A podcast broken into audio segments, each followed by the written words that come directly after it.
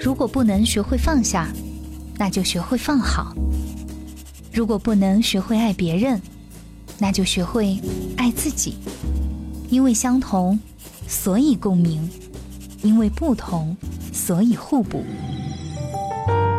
这里是心理相对论。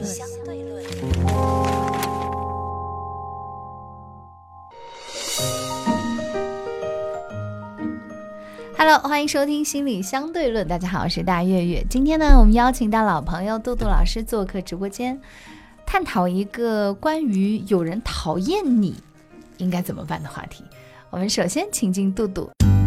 除了常年的专业受训以外，在生活中我没有比你好多少。你所经历的，我正以着不同的方式在我的生活中经历着。没有孤单的痛苦，只有独自的承担。我是杜杜，我是杜杜，一个拥有十五年从业经验的心理咨询师。杜杜你好。大家好，我是杜杜。有人问我，就说想请教我们节目组一个问题，就是我们节目有组吗？一个你一个我啊，就是一个组。然后就说，如果有人很讨厌自己，但是呢，你又不得不跟他在一起相处，遇到这种情况应该怎么办？首首先吧，你得先确定一下，你如果是真的按照大众标准来讲，你确实是个很讨厌的人的话，那就一点都不稀奇了。但是我觉得他会问出这样的问题，呃，我看到的首先是两点：第一，他非常在意别人喜欢他或者是讨厌他，对他的评价他是很在意的，对吧？那第二呢，我就觉得应该可以排除你刚刚说的那一点，因为那种真的让所有人都很讨厌的人，一般是不觉得自己讨厌的。哎，其实更重要的是一点，就是能够去因为可能别人讨厌我而感觉到这种。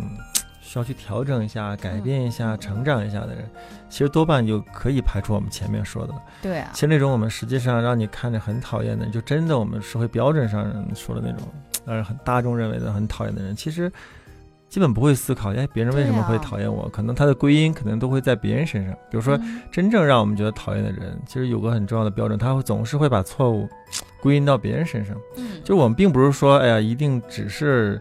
对方的错或只是那个被讨厌人的错，其实一个在一个关系当中啊，有很多时候不是因为某一个人的问题，可能是两个人相互的互动的过程而产生的一个问题。是，那我们是真的说那种让人很讨厌的人，其实多半就是。至少有一条金标准，就是把责任总是往别人身上推。但是能会问这个问题的人啊，就是觉得，对，就像我刚刚讲的，就是他自身肯定不是我们的那种假设，嗯就他自己可能是大众眼里就真的让人很讨厌的那种人。对，因为那种人是不自知的嘛。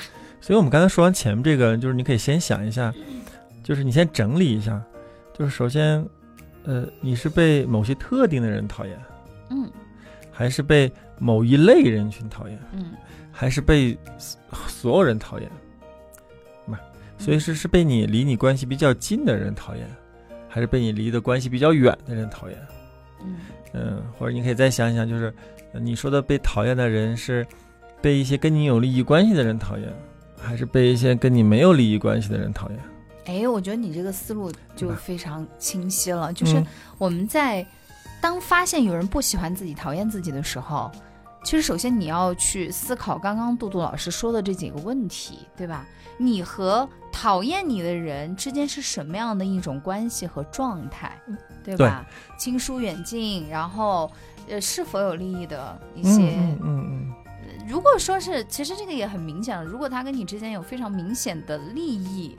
冲突的话，那他讨厌你很正常呀。因为就是个零和博弈的过程嘛，就是你你获得了更多的东西，它就意味着获得更少。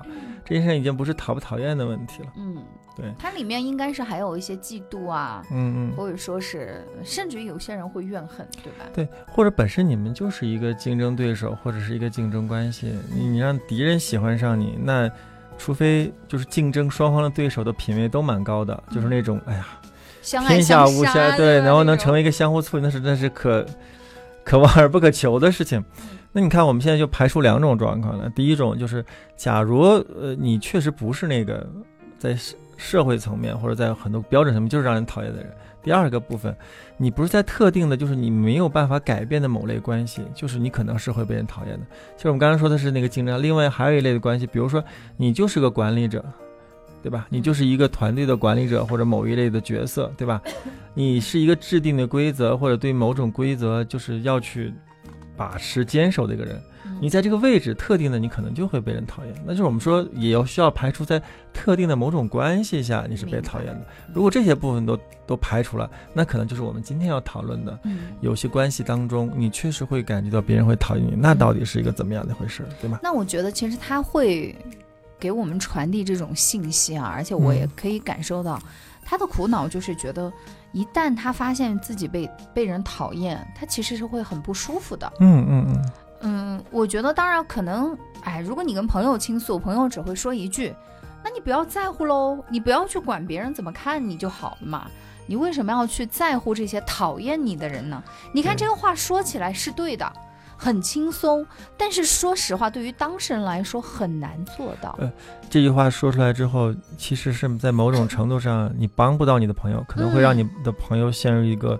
更加郁闷。对，就是哎，我怎么那么没用？对啊，我觉得他说的都对，但是我就是做不到。比如说，呃，假如说就是在那种公司单位同事，那有时候，哎，你在茶水间遇到，你去接杯水，他在冲咖啡，然后看你这样，然后就给你一个眼神，你自己体会，然后都会让你觉得非常的难受。更有甚者，他会挑衅你嘛，就是比如说故意，哎，你要用这个东西的，比如我们还是把这个场景假设在茶水间啊，就。他你要去冲咖啡，他告诉说，嗯，没有热水了。然后完了就是，嗯，自己去拿，自己去各种，反正就会给你制造很多，同时是用一种让你很不舒服的语气和眼神，他会用肢体的语言和口头的语言，就是让你觉得他怎么那么讨厌我啊？对，所以我们就会觉得别人讨厌自己的，就是我们有，他会今天会从三个方面来说。那第一个方面就是，可能天生或者在某种特定环境或者后天的影响。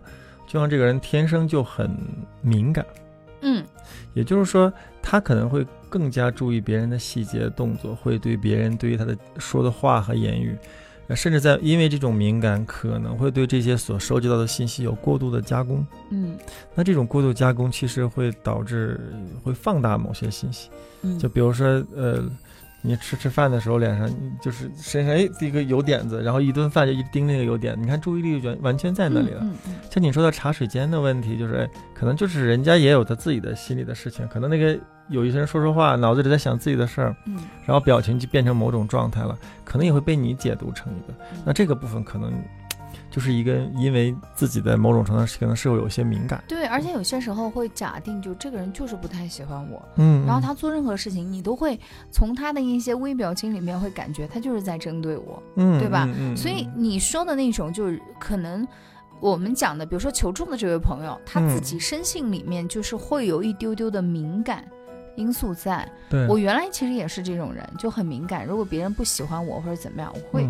很敏锐的就感觉到，嗯，而且确实也会让我很不舒服。嗯，然后我原来就很讨好嘛，然后就会刻意的就觉得啊，打不赢就加入 那种感觉啊，或者是类似你你就会其实去跟他示好，那你觉得那大家成为朋友也就不至于。哎，有些时候是奏效的，嗯，但有些时候有些人他就是讨厌你。对，但是当我活到一定年纪的时候，我就会发现你不喜欢我，为什么要去讨好你？我也不喜欢你啊，然后。比如说，我们会遇到大家一起合影，对吧？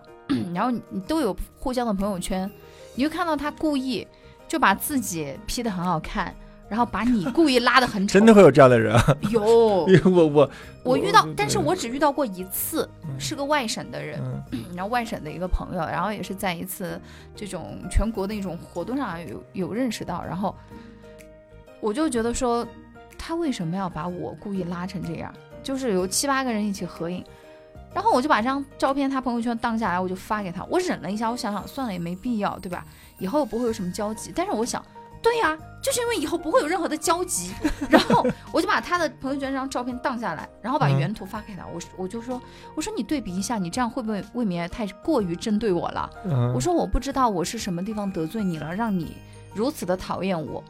但是我觉得你这样做是让我很不舒服、很不爽的。然后我说完发完，我就把他拉黑了。哇，就觉得我爽了。其实这个部分肯定有另外一个原因，会不会在某种程度上彼此间会有些竞争或者嫉妒的部分？嗯，不知道。也许并不是你完全的敏感。那那个时候，其实我们说到另外一个部分想说的，就是有关于内在的感觉。其实内在部分还有一些细节分数，就是有的时候像你说的，哎，我觉得，哎，我要不要跟这人提，或者说我要不要说，你这是不是太过分了？对，就是我们有的，比如说会让觉得，哎，会担心别人会不会讨厌自己那些人，内在可能还有另外的一个部分，就是会觉得好像我似乎天生应该与人为善。对我原来是成为我应该是成为那个可爱的，哎，就是应该大家都要喜欢我，我不能够去做一些有冲突的事情。对对，我要在所有人内心当中都是一个完美的好的一个形象。嗯，但是但这基本上是一个不可能完成的任务。对呀，怎么可能呢？那那我们再说，在某种程度，如果你选中了一个在事实层面那是不可能完成的任务，那你离抑郁就不远了，因为你永远会受挫，因为这是个不可能完成的任务，对吧？那其实刚才你说那部分就不就是跟敏感有一个部分，那另外一个部分就是内心对自己有某种期待，嗯，就是期待自己在呃别人面前会成为的样子。其实这个小时候，这跟我们小时候期呃期待成为父母心中的或者某些人心中的，比如权威心中的某个样子的期待，其实是一样的。其实更担心，因为这个部分跟另外还有关系，就是你想想如果。我不是这个些我我看很看重的人内心期待的那个样子，会发生什么？可能那些人会抛弃我，会跟我分开。其实是为了去应对或担心，就是可能会被抛弃，可能这份失去这份关系，而必须保持着自己是一种可爱的、温暖的、与人为善的一个状态。对，我觉得这也是一个原因。对对对，所以这样部分就很很谨小慎微的。那跟前面说的还有个相关的部分，就是，呃，因为。因为你需要让别人觉得你很好，或看着你很可爱，所以你就不得不把自己修炼的那个很敏感，因为这样你可以收集更多的信息，然后甚至对某的信息有过度的对，然后你才能感觉得到就是别人喜欢什么，不喜欢什么，然后你会把自己调整到别人喜欢的那个状态去。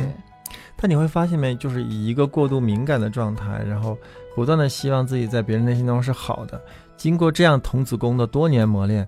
这样的人大部分都蛮优秀的，嗯，不管是在多个方面还是某一个方面，一定是非常优秀。但是他自己并不快乐啊。对啊，对啊，对对对。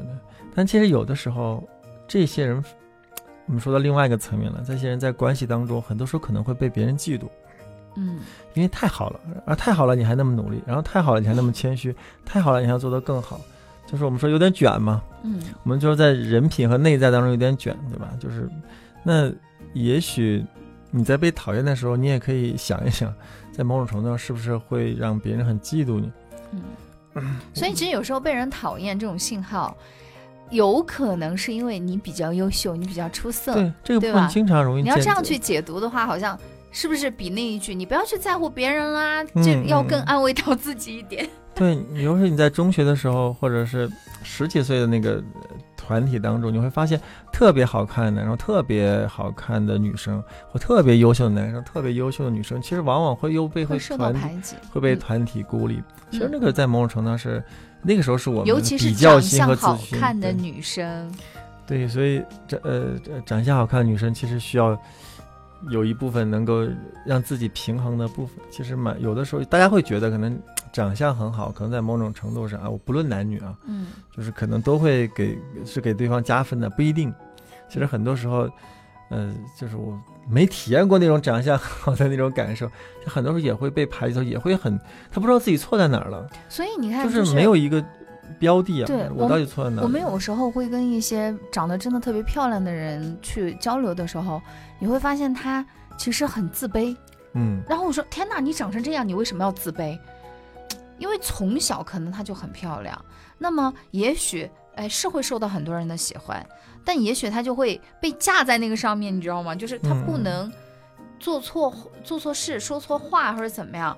然后因为所有人都在关注着你，嗯，然后他就会很容易，第一就是像你说的那种敏感呐，对。第二他也很害怕，就是别人会因此不喜欢自己。然后在到了青春叛逆期的时候。因为长相其实是一眼就能看出来的，你的资源的优势。嗯，那其他人没有这种优势，就可能会变成一种嫉妒来攻击你，然后就同学之间我们其实经历过青春期都知道嘛，班里真的长得特别漂亮的女生其实是没什么朋友的，嗯，而且往往还会受到别人的，呃，倒没有到那种校园霸凌的程度，但是呢，多多少少是会被受到排挤的。嗯嗯所以你看，就是回到你刚刚讲的那个点啊所以这个是也是也要想一想啊，就是自己确实，嗯、归因的问题。你看这样长期以来，其实会让这样的就是会担心别人讨厌自己的人，会形成一个自己内归因的部分。嗯因为你看，呃，比如说讨厌你的人，比如说比较优秀的人，可能大部分人可能没有办法达到那种优秀的状态。那大部分人认为你不对，那你会怎么归因？多半又会形成一个内归因的部分，总是从自己身上去找问题，找某些东西。而且这样的人还很不容易被人理解。嗯我们综上前面说的，你看，又善解，因为敏感嘛，所以善解人意。因为不断的要求自己很好，就把自己的某些方面搞得特别优秀。那在现实层面，大家会觉得很好。如果你再加上长相也很漂亮，那大家会觉得，哎呀，那你这个太好了。就是你看你，呃，又能干，长相又好，又努力，然后，就大家可能会失去另外一个部分，就是，你会有什么不开心的呢？对，哎，你你你你看，你要长相有长相，要事业有事业，要各方面好的部分都好，你会有什么不开心呢？嗯，然后就而且还会说，就很难被理解了。怎么那么不知足啊？对对对对你还要怎么样啊？对对对，对吧？所以反而觉得，哎呀，那个造作、矫情啊，嗯就是这个部分就更不容易获得这个同情。那比如相反一个，比如稍微比较弱的一个人，反而会觉得，哎呀，太弱了，我们大家是不是需要帮帮你啊？需要多关注一下。那反而呢，就在这个时候又容易被在情感上会被人忽视，那所以就更会感觉，就是更会加速这个循环嘛。就是我是，你看我被人忽视了，是不是我不够好啊？他们是不是在讨厌我？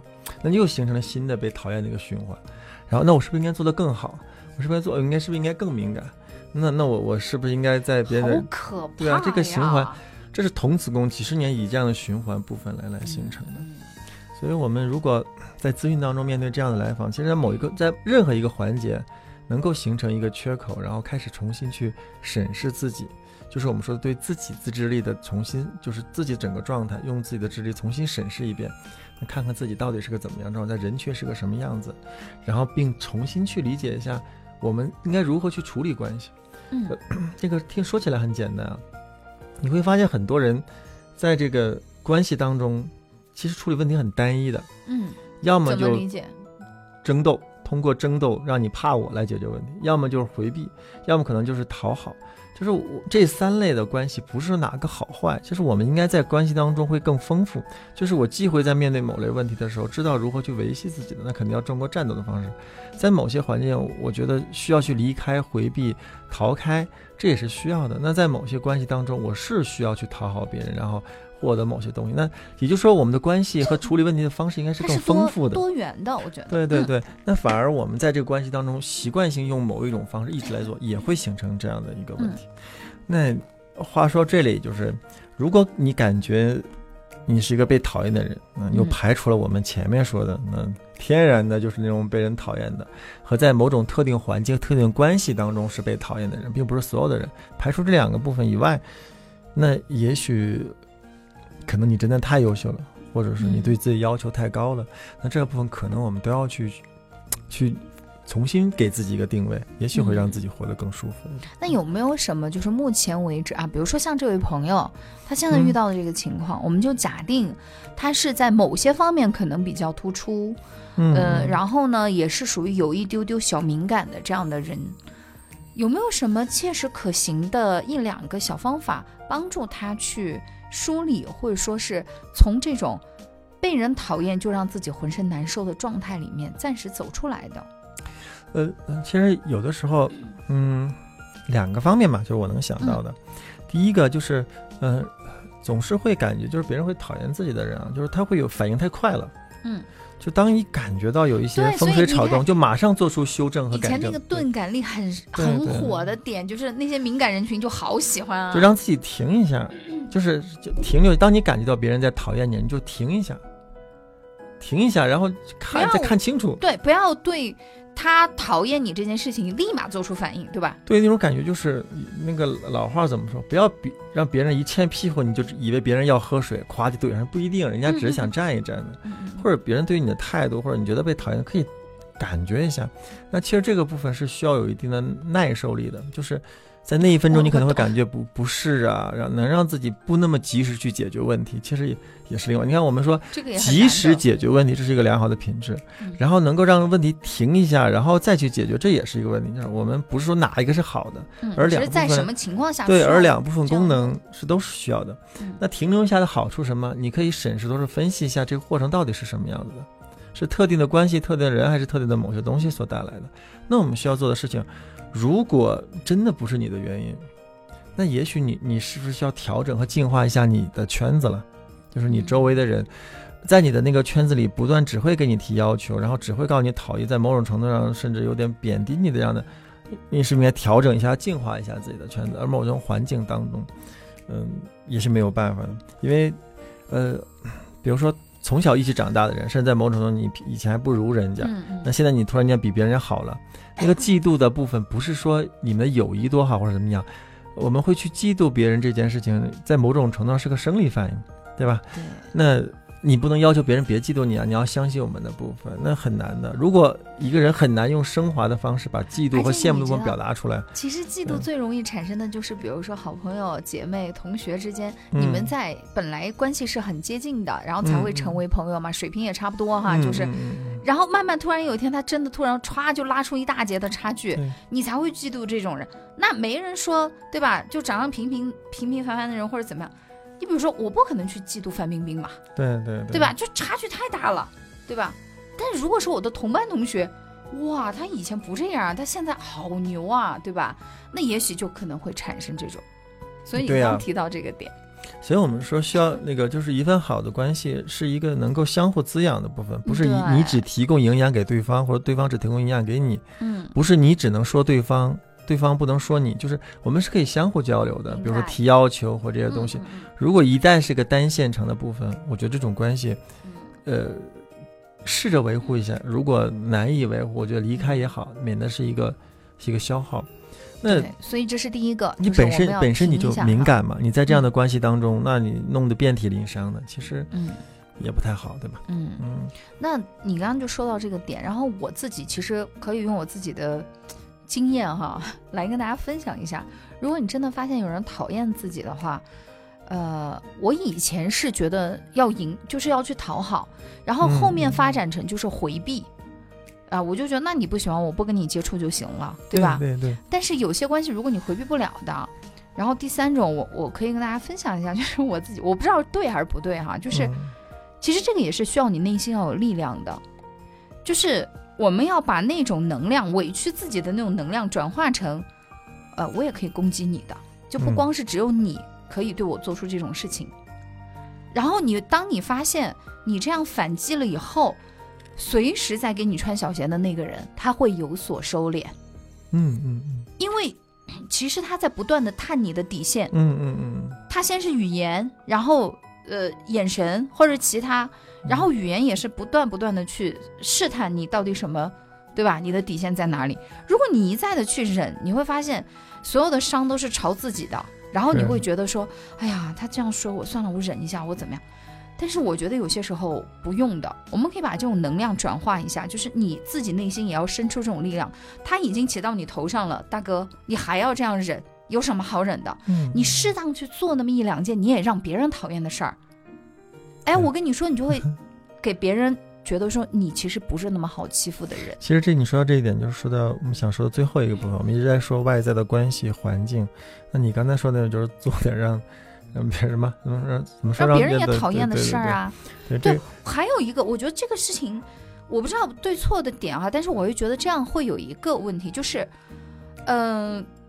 你没有办法让自己做到所有的都让别人满意。对。那在你的世界里面，你觉得这个事情可能是会让别人讨厌的，但是你实际上你去做一做，你会发现，别人也不会因为你做了这件事情就真的讨厌你，所以会让你自己的认知有一个颠覆。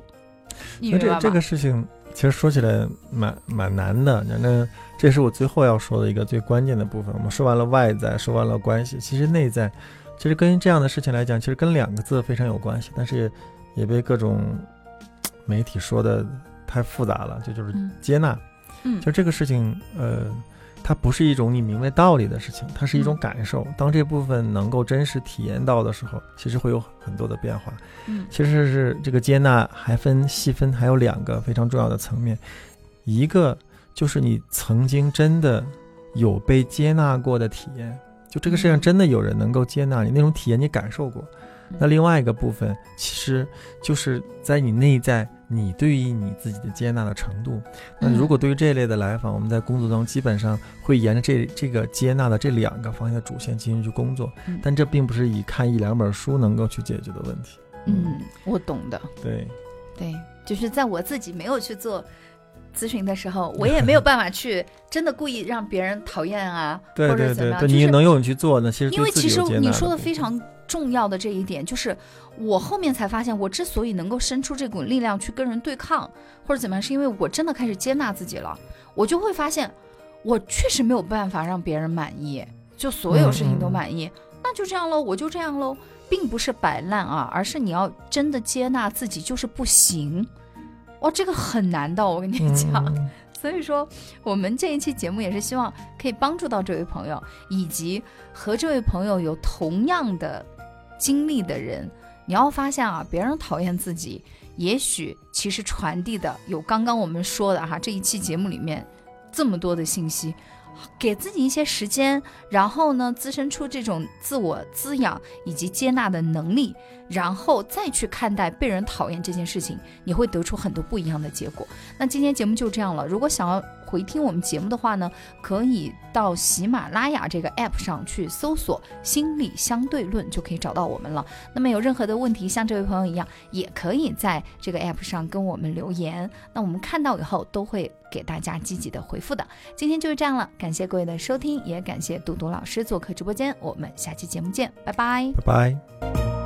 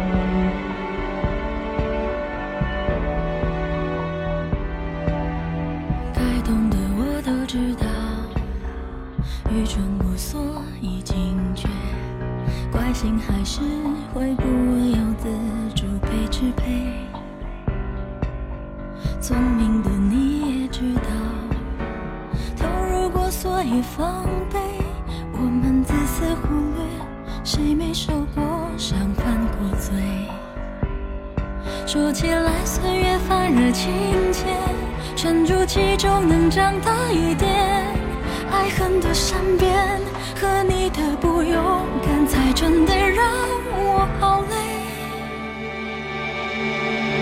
我要的只。